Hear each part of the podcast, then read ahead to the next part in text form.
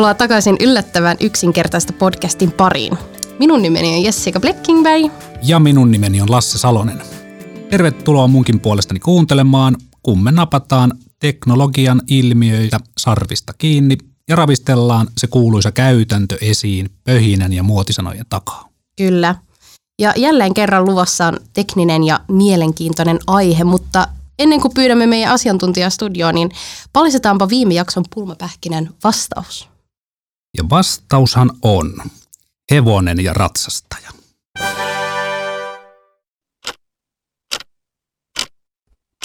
Viiden minuutin viisaus. Ja niin kuin tuttuun tapaan, otetaan heti tähän alkuun meidän viiden minuutin viisaus. Ja tällä kertaa Lasse on ollut sun vuoro tutustua jakson aiheeseen, joka on kvanttitietokoneet. Se on totta. Mä lähdin tota selvittelemään ja mm, ilokseni ensimmäkin pitää todeta, että oli aika helppo löytää siitä tietoa. Ja sitä tietoa löytyi myös suomen kielellä. En joutunut etsimään sitä neulaa heinäsuovasta hirveän pitkälle, mutta sitten se lopputulos kyllä yllätti mut. Oliko tämä aihe sulle mitenkään tuttu entuudestaan? Ei se käytännössä mulle kyllä ollut. Uutisotsikoista jonkun verran on, on huomannut erilaisia tota, ilmoituksia ja uutisia siitä, että, että tota kvanttitietokoneet kehittyy ja, ja myös Suomessa tehdään tosi uraa urtavaa työtä sillä saralla. Mutta vaikka mä itse työskentelen IT-alalla, niin esimerkiksi sieltä pohjalta niin mulla ei ole minkäänlaista kosketuspintaa kvanttitietokoneisiin. Oliko joku tämmöinen vaikea termi tai, tai konsepti, joka tuli vastaan, joka ehkä ihmetytti hieman? No joo, pitää sanoa, että siellähän heti alussa lähti vilahtelemaan kubitit ja ne meni mulla sekaisin hobittien kanssa ja sitten sieltä tuli superpositiota vastaan, mutta sitten siinä kohtaa rupesi vähän hymyilyttämään, kun vastaan tuli tällainen kaveri kuin Schrödingerin kissa, joka liittyy tähän ilmeisesti tosi vahvasti ja, ja, ja tota, toisaalta ei se ainakaan vähentänyt mun mielenkiintoa tätä aihetta kohtaan. Yksi artikkeli, joka ei mua sinänsä auttanut ymmärtämään asiaa, mutta lohdutti mua, oli aika miellyttävä, kun se kertoi, että tätä kvanttitietokonetta voi koettaa ymmärtää, mutta se ei vaan sovi arkijärkeen. Onneksi ei tarvita taas jälleen kerran yksin puida, että mikä, mitkä nämä kvanttitietokoneet ovat. Se on just näin ja, ja tota, tällä kertaa kyllä on, on ihan heti myönnettävä, että meidän kahden voimin tästä ei varmaan kyllä kovin selkeää pakettia saataisiin aikaiseksi. Ei niin, mutta onneksi ollaan nyt yhdessä tässä oppimismatkalla. Joo, ja kyllähän tätä kaikki muutkin miettivät. Me käytiin SLUS-tapahtumassa haastattelemassa Tekkelan ammattilaisia ja esitettiin heille tämä sama kiperä kysymys. Mitä tarkoittaa kvanttitietokone? Kvanttitietokone? Ja mitä mulla tulee siitä mieleen? Öö, IT? Kvanttitietokone. Joku teknologiaan liittyvä asia tietokoneessa. Kvanttitietokone. Tulevaisuus. Mainiota. Kiitos kaikille vastauksista. Mutta nyt on kyllä aika toivottaa asiantuntija tervetulleeksi. Aloitetaan leipomaan tästäkin vyydistä yllättävän yksinkertaista. Pekka Pursolan teknologian tutkimuskeskus VTTn tutkimuspäällikkö. Pekalla on pitkä kokemus radiotekniikasta, mittaustekniikasta ja kvanttiteknologiasta. Pekka on työskennellyt VTTllä jo lähes 20 vuotta.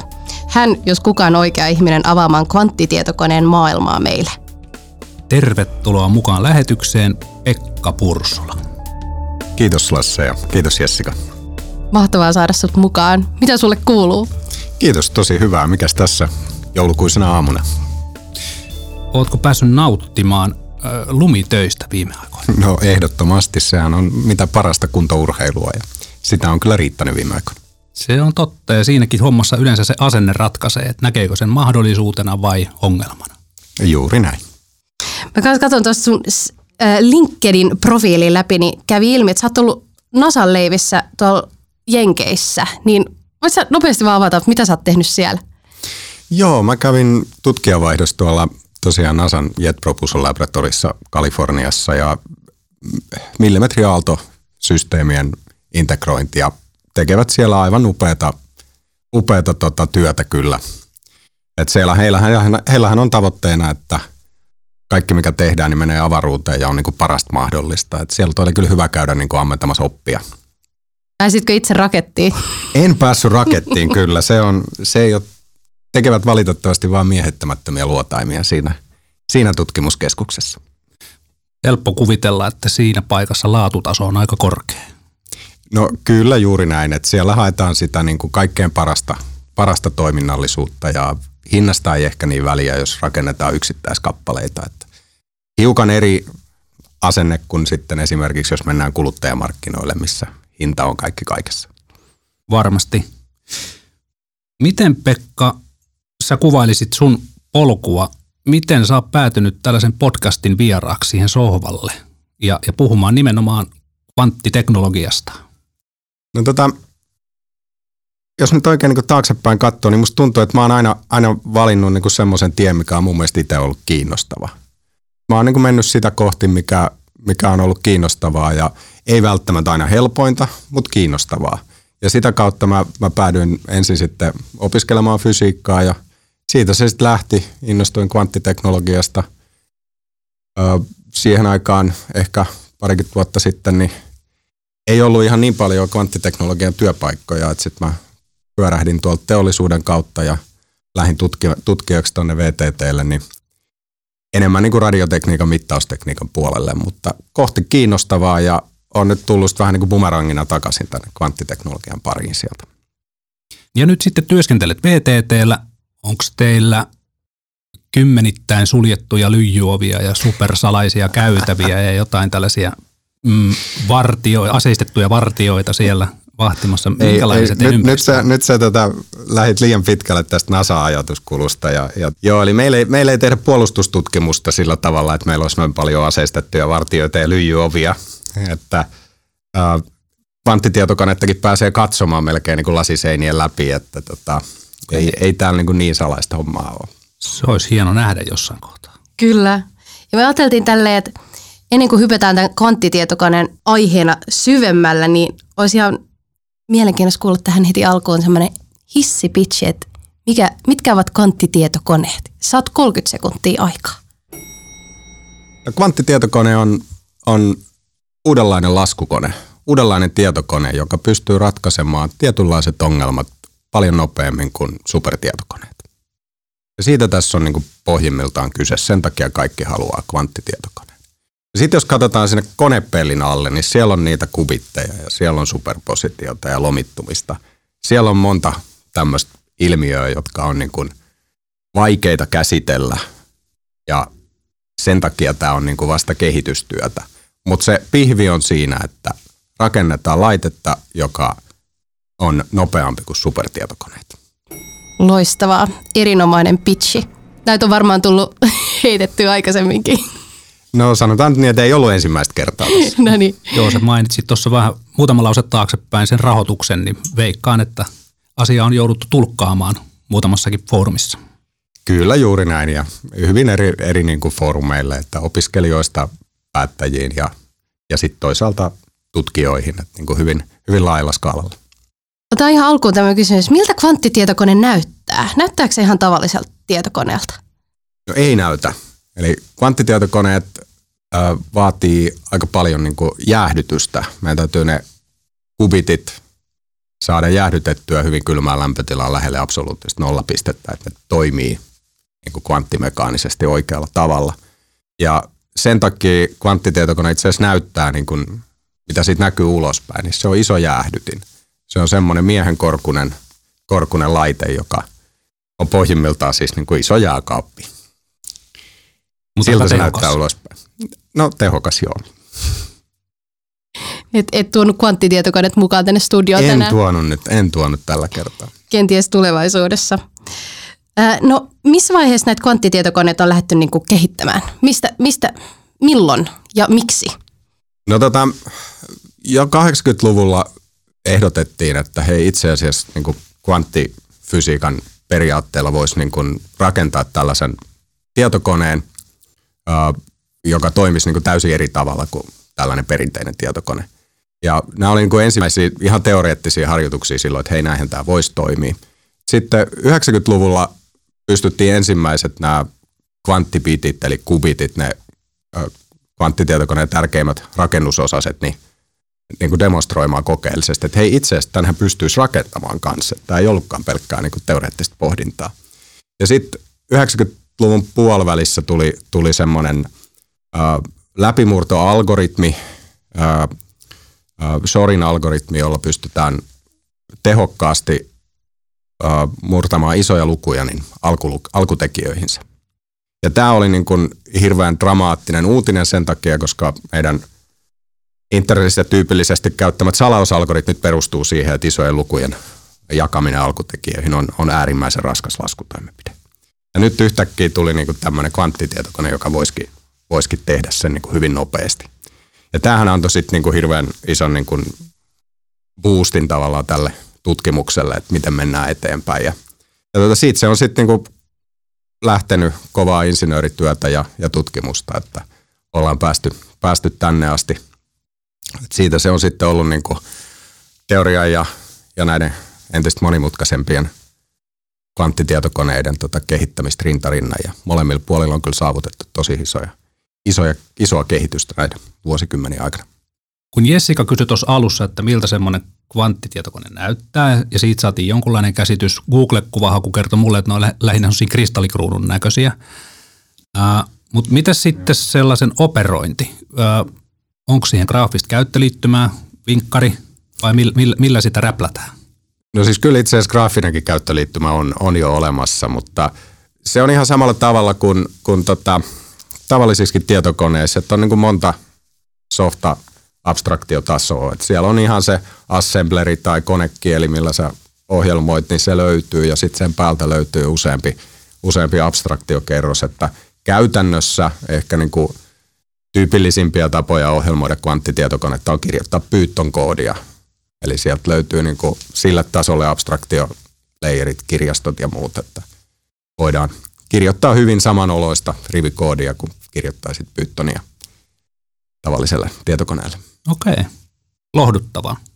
Puhutaan paljon siitä, että kvanttitietokoneella pystytään just laskee asioita nopeammin ja näin. Ja sitten sä puhuit myös aikaisemmin niistä biteistä ja kubiteista, niin onko näillä biteillä ja kubitti niin kuin tavallaan, onko se, onko se se ero, että niin kubitteilla niin kuin lasketaan nopeammin? Mikä se, mikä se ero, niissä, ero niissä on? Joo, tavallisessa tietokoneessa tosiaan lasketaan biteillä. Neillä on aina joko niin kuin selkeä arvo 0 tai 1 jokaisella bitillä. Kvanttitietokoneessa on sitten kubitteja, ja sieltä asia ei ole ihan niin selkeää. Eli kubitti on, on erilainen oli joku bitti. Sillä on aina tietty todennäköisyys olla joko tilassa nolla tai tilassa yksi. Ja näillä todennäköisyyksillä sitten itse asiassa lasketaan. Ja, ja kvanttialgoritmit, kvanttitietokoneet tavallaan, niin siinä perustuu siihen, että sitten oikean vastauksen todennäköisyyttä ää, kasvatetaan ja sitten laskun lopuksi saadaan, saadaan tulos ulos, joka on mahdollisimman suurella todennäköisyydellä tämä oikea tulos. Mitkä on sellaisia käytännön esimerkkejä, mitä, mitä voidaan laskea? Mä ainakin luin jonkun artikkelin, että Googlen kvanttitietokone oli laskenut, mä en muista mikä se oli, mutta jotain tosi nopeasti, 200 sekunnissa. Niin mitä Joo. voidaan laskea niin supernopeasti? Joo, no toi Googlen esimerkki, se oli tämä ensimmäinen demonstraatio kvanttitietokoneesta, joka laski niin ratkaisi ongelman nopeammin kuin supertietokone. Ja sehän oli ihan tämmöinen niin kuin keinotekoinen ongelma. Käytännössä ongelma oli kvanttitietokoneen äh, simuloiminen. Eli tietysti kvanttitietokone simuloi itseään helposti ja hyvin, mutta se on taas sitten supertietokoneelle hirveän vaikea, tavalliselle tietokoneelle hirveän vaikea tehtävä. Mutta se oli ensimmäinen demonstraatio siitä, että on olemassa ongelmia, jotka pystytään laskemaan kvanttitietokoneella nopeammin kuin supertietokoneella. Tällä hetkellä edelleen ollaan siinä tilanteessa, että tämmöisiä niin kuin laajoja teollisuuden esimerkiksi käyttämiä niin kuin monimutkaisia optimointiongelmia, niin ei vielä lasketa kvanttitietokoneella nopeammin kuin supertietokoneella.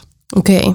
Et siellä on, niitä pystytään laskemaan, pystytään demonstroimaan, että hei, tämä homma toimii, mutta tarvitaan vielä kvanttitietokoneiden kehitystä, että ne kvanttitietokoneet kehittyy vielä isommiksi ja nopeammiksi ennen kuin päästään näihin käytännössä kiinnostaviin ongelmiin. Joo.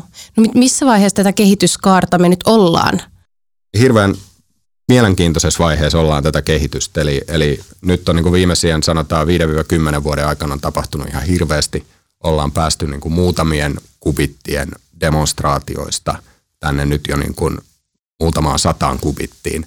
Ja ruvetaan niin kuin lähestyä sitä, että hei, nyt kun päästään vähän isompaan vielä, algoritmit pikkasen kehittyy, niin ruvetaan pääsee niihin käytännön ongelmiin käsiksi. Eli nyt on niin kuin todella mielenkiintoinen hetki, semmoinen niin kuin, tota, jonkinlainen satulapiste on niin kuin saavutettu, että nyt, nyt se rupeaa näyttää ja kohta, kohta uskotaan, että tulee paljon käytännön sovelluksia. Ja sitten kun tämä niin kuin soveltuu laajasti esimerkiksi optimointiongelmiin, niin ne, nehän tulee sitten niin näkyy kaikilla teollisuuden aloilla ne vaikutukset. Ja vielä kun myllätään tota kvanttitietokoneiden soveltamisteemaa, kun sä kerroit, että se perustuu todennäköisyyksiin, se perusperiaate, niin olisiko se sitten niin, että jos olisi kvanttitietokoneella pyörivä verkkokauppa, niin siellä ne tennarit todennäköisesti maksaisi alle 100 euroa sillä maksajalle?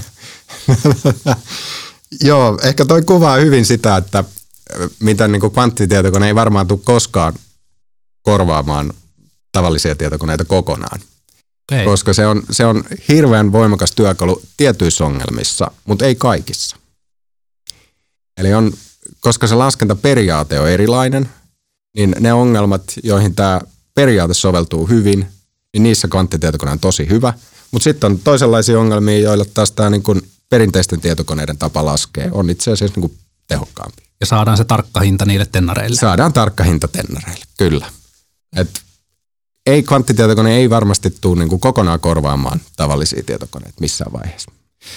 Uh, rupesi heti kiinnostamaan, että miten sä näet, tuleeko lähitulevaisuudessa olemaan niin, että ne alat tai yritykset, jotka tarvii kvanttilaskentaa, niin ne ostaa sitä laskentaa erikseen joltain ä, taholta, vai tuleeko, tuleeko yritykset omistamaan tai jollain tavalla hallinnoimaan omia kvanttitietokoneita, vai ostetaanko laskentaa tarpeen mukaan? Joo, siis kyllä mä näkisin, että ja tällä hetkellähän jo on niin kuin tämä tämmöinen laskentapalvelumarkkina olemassa, eli, eli kvanttitietokoneiden laskenta-aikaa voi, voi verkostostaa ja sinne voi mennä, mennä tota, omia koodejaan tota, pyörittämään. Mä näkisin, että tämä on varmasti se malli, miltä niin kuin lähtee liikkeelle. Eli kvanttitietokoneet on, on pikkasen hankala laitteita vielä tässä vaiheessa. Ne ei ole niitä avaimet käteen toimitettavia laitteita, niin kuin nämä, nämä tota, tavalliset tietokoneet vielä tänä päivänä, niin varmasti juuri näin, että ne tulee olemaan aluksi laskentakeskuksissa ja niihin, niihin tota, sitten tavallaan as service ostetaan laskenta-aikaa silloin, kun tarvitaan. Sitten jos ajatellaan pidemmälle tähtäimelle, niin onhan nytkin yrityksiä, jotka hankkii omia supertietokoneita, dataturvallisuus ja muista syistä haluaa pitää kaiken omissa käsissään, niin tämmöisissä, tämmöiset yritykset, jotka paljon käyttää laskentaa, niin voisi sitten tulevaisuudessa hankkia myös oman kvanttitietokoneen. Totta. Hmm. Onko liikennemäärät isoja silloin, kun, kun, kun lasketaan jotain siellä kvanttitietokonekeskuksessa, niin, niin liikutellaanko isoja datamääriä silloin paikasta toiseen? Onko se automa- tarkoittaako se automaattisesti sitä? Joo, no ei välttämättä, mutta tietysti monessa sovelluksessa joo. Siis kyllähän ne, ne tota, hankalimmat optimointiongelmat yleensä sisältää paljon dataa, mutta tässä vaiheessa vielä kvanttitietokoneet on, on sen verran pieniä, ne ei ole vielä niin kuin tavallaan koko, koko sitä potentiaalia ei ole vielä pystytty ulosmittaan, niin tässä vaiheessa vielä nämä niin kuin datavirrat ei ole sinänsä mikään ongelma. Joo.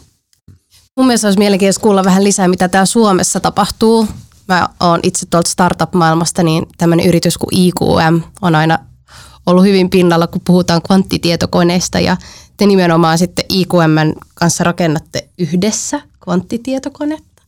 Joo, kyllä. Eli VTTllä on nyt rakenteilla Suomen ensimmäiset kvanttitietokoneet.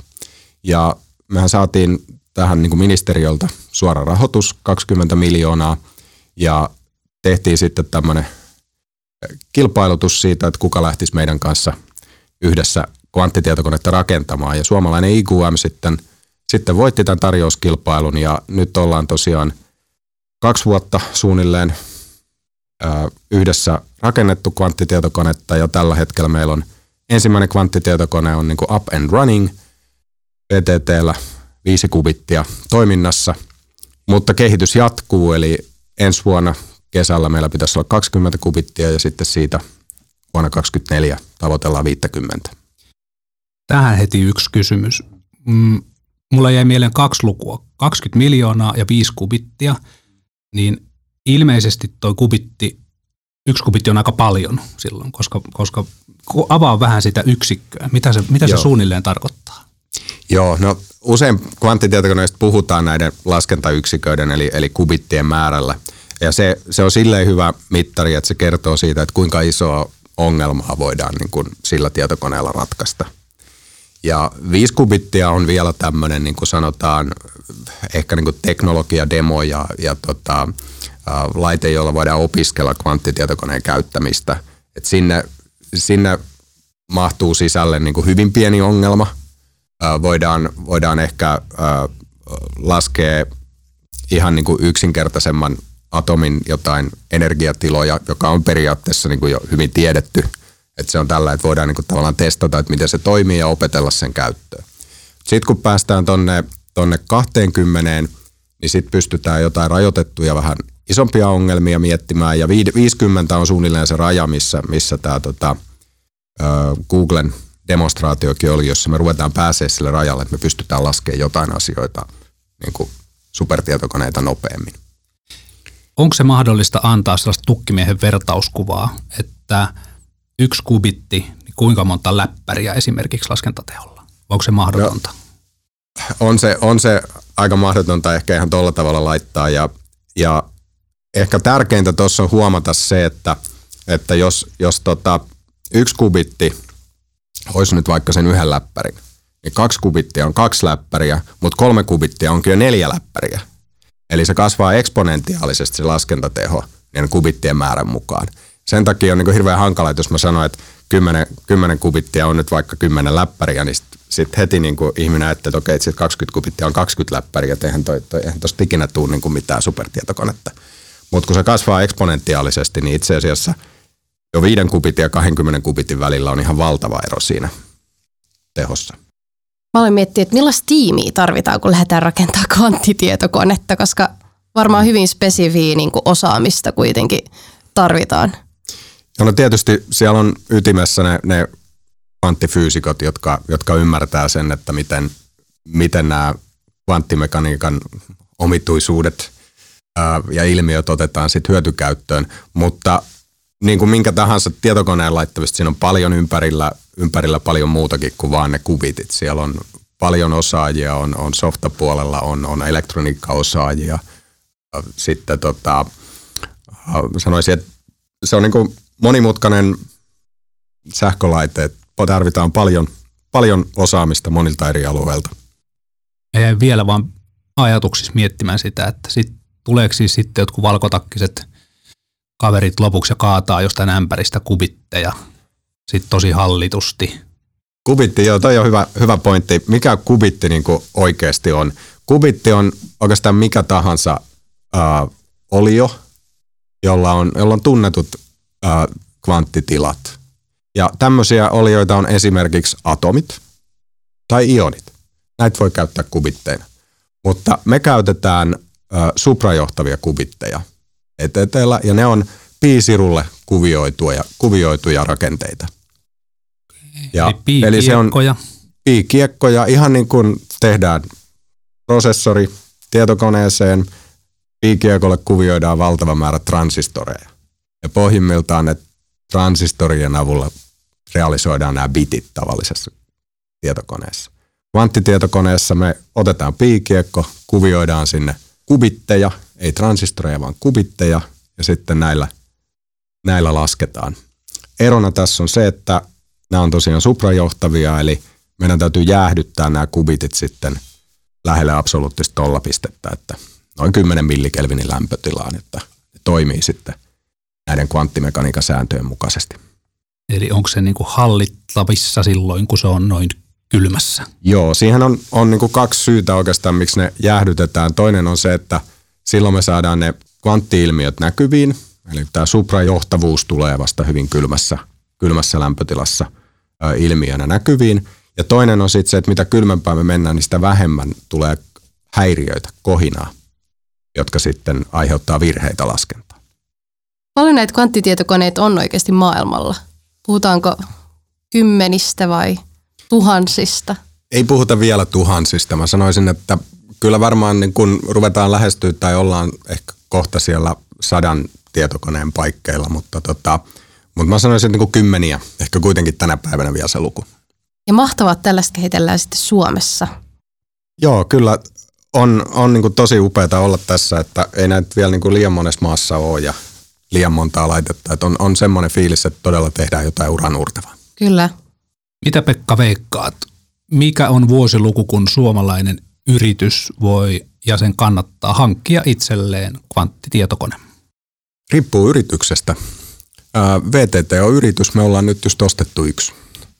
Että kyllä me tietysti mietitään, että se jollain tavalla kannattaa, kun me ollaan se tehty. Mutta sitten tietysti yrityksiä on erilaisia, että tai parturikampaamo tuossa kivialassa ei ehkä tarvitse sitä vielä vähän aikaa, kymmeniä vuosia.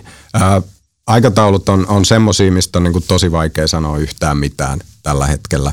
Ää, kehitys on hirveän nopeata, eli niin kuin voi olla, että tapahtuu jo, jo ihan lähiaikoina, tai voi olla, että menee kymmenen vuotta ennen kuin, ennen kuin, niin kuin tämä lyö tosissaan läpi. Joo. Kun tässä nyt kävi se, että ne ei ole yksityishenkilöille kuitenkaan. Oli kysymys, että monta euroa täytyy lyödä tiskiin. Ja mä sanoin sen jo tuossa, että 20 miljoonalla saa kolme. Että. No niin, eli joo, tas, taskurahaa. ja sitten varmaan isompi kämppä, että mahtuu kotiin. Joo, se on huoneen kokoinen laite vielä. Et nyt niin semmoinen hyvä vertaus oli tuossa, minkä kuulin, ja mun mielestä se on itse asiassa tosi osuva, että jos katsoo niin yleensäkin hakee analogia tuosta, että miten, miten toi tavalliset tietokoneet on kehittynyt. Niin ennen kuin keksittiin mikroprosessori 70-luvulla, niin tietokoneet oli huoneen ko- kokoisia, putki, ää, laitteita ja tietysti niin kuin nykypäivän tietokoneisiin verrattuna niin ihan, ihan käsittämättömän tota, hitaita laskukoneita. Mutta ne oli niin kuin parasta, mitä silloin oli. Niin nyt voisi niin ajatella samalla tavalla, että me ollaan nyt siinä vaiheessa, että ne on niitä valtavia huoneen kokoisia laitteita. Katsotaan 70 vuotta taaksepäin, niin oli nämäkin tietokoneet. Katsotaan 70 vuotta eteenpäin, mitäköhän mahtaa olla kvanttitietokoneet mm. silloin. Että varmasti niin kehitys tapahtuu paljon. Ja siinäkin vielä se, että en mä usko, että ehkä nämä kubitit, millä me nyt lasketaan, niin ei ne välttämättä ole niitä, mitä me käytetään siellä tulevaisuudessa. Ehkä me ollaan nyt siinä niin kuin putki, Totta. putkitietokone vaiheessa. Putki. Sitten tulee ne hobbitit. Niin, sitten sit tulee, sit, sit tulee niin kuin, uh, opetetaan integroimaan niitä paremmin. Niin. Niin. Kun opettiin integroimaan transistoreja, piisirulle tuli mikroprosessorit. Tulee joku tekninen kehitys, mikä me tulee. Me opitaan integroimaan ne fiksummin, me pystytään tekemään isompia helpommin ja sitten ne näyttääkin ihan erilaiselta tulevaisuudessa. Älyttömän mielenkiintoista ja innostavaa. Oh. Mm. Joo. Ja se todennäköisyys, että on se oma kvanttitietokone 70 vuoden päästä on hyvin mahdollista kuitenkin. Toivottavasti ei maksa 200 miljoonaa siinä vaiheessa. Toivotaan näin. Yksi kysymys, mitä pitää vielä kysyä, oli liittyen tuohon Schrödingerin kissaan. Koska siitä oli paljon, paljon juttua hakukone maailmassa, niin mikä tämä on? tai niin kuin miten, miten se liittyy kvanttitietokoneisiin? No, Schrödingerin kissa on niin kuin ajatuskoe, jolla just havainnollistetaan sitä, mitä mä puhuin niistä todennäköisyyksistä. Ää, et kubitilla on tietty todennäköisyys olla tilassa yksi ja tietty todennäköisyys olla tilassa nolla. Ja me ei voida tietää, mikä se todennäköisyys on ja kummassa tilassa se on, ennen kuin me mitataan sen kubitin tila. Sitä ennen ei mitään tietoa. Ja kun me mitataan se, niin me aina saadaan tulokseksi joko pelkästään nolla tai pelkästään yksi. Se on se todennäköisyysjakauma, joka kertoo, että kuinka paljon ykkösiä ja kuinka paljon nollia me sitten saadaan, jos me toistetaan tämä monta kertaa. Ja Schrödingerin kissa on nyt sitten ajatuskoe, jos ajatellaan, että okei, jos se kissa on laatikossa ja siellä on, siellä on jotain myrkkyä, joka, joka tota, sitten satunnaisella ajanhetkellä ää, vapautuu sinne laatikkoon, niin ellei me avata sitä laatikon kantta, niin me ei tiedetä, onko se kissa elävä vai kuollut. Mutta jos me tiedetään, että mikä se on se mekanismi, joka laukaisee sen myrkyn, niin me voidaan laskea todennäköisyyksiä sille, että onko se kissa kuollut vai ei. Okay, Mutta me ei ikinä tiedetä, että onko se kissa kuollut vai elävä, ennen kuin me avataan se laatikko. Eli me mitataan se kubitti. Se kissa on ikään kuin se kubitti siellä. Okei. Jos laatikko on kiinni, jos me ei katsota kubittia, annetaan se rauhassa olla, niin puhutaan vaan todennäköisyyksistä, että se on todennäköisyydellä, jollain todennäköisyydellä nolla, jollain todennäköisyydellä yksi. Sitten kun me mitataan se kubitti tai avataan se laatikon kansi, silloin me vasta tiedetään kumpaanko todennäköisyyteen, kumpi, kumpi tila se oli. Selkeä. Kiitos. Se on myös hyvä esimerkki siitä, minkä takia Schrödingerille ei pitäisi antaa eläimiä hoidettua. Niin, totta. On samaa mieltä. ja otetaan vielä viimeinen kysymys äh, Pikalle. Tota, mikä on sun mielestä yllättävän yksinkertaista, mutta joka tuntuu olevan hirvu monille niin kovin mu- monimutkaista?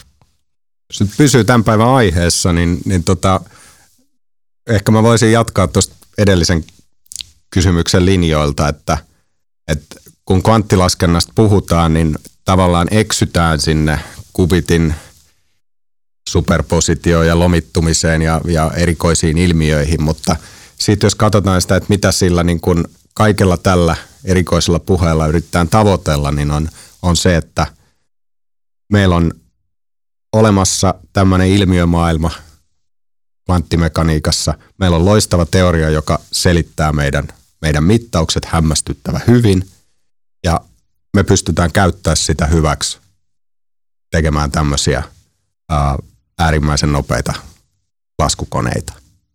Mun mielestä se on niinku tavallaan se pihvi ja yksinkertaista, että tehdään nopea tietokone.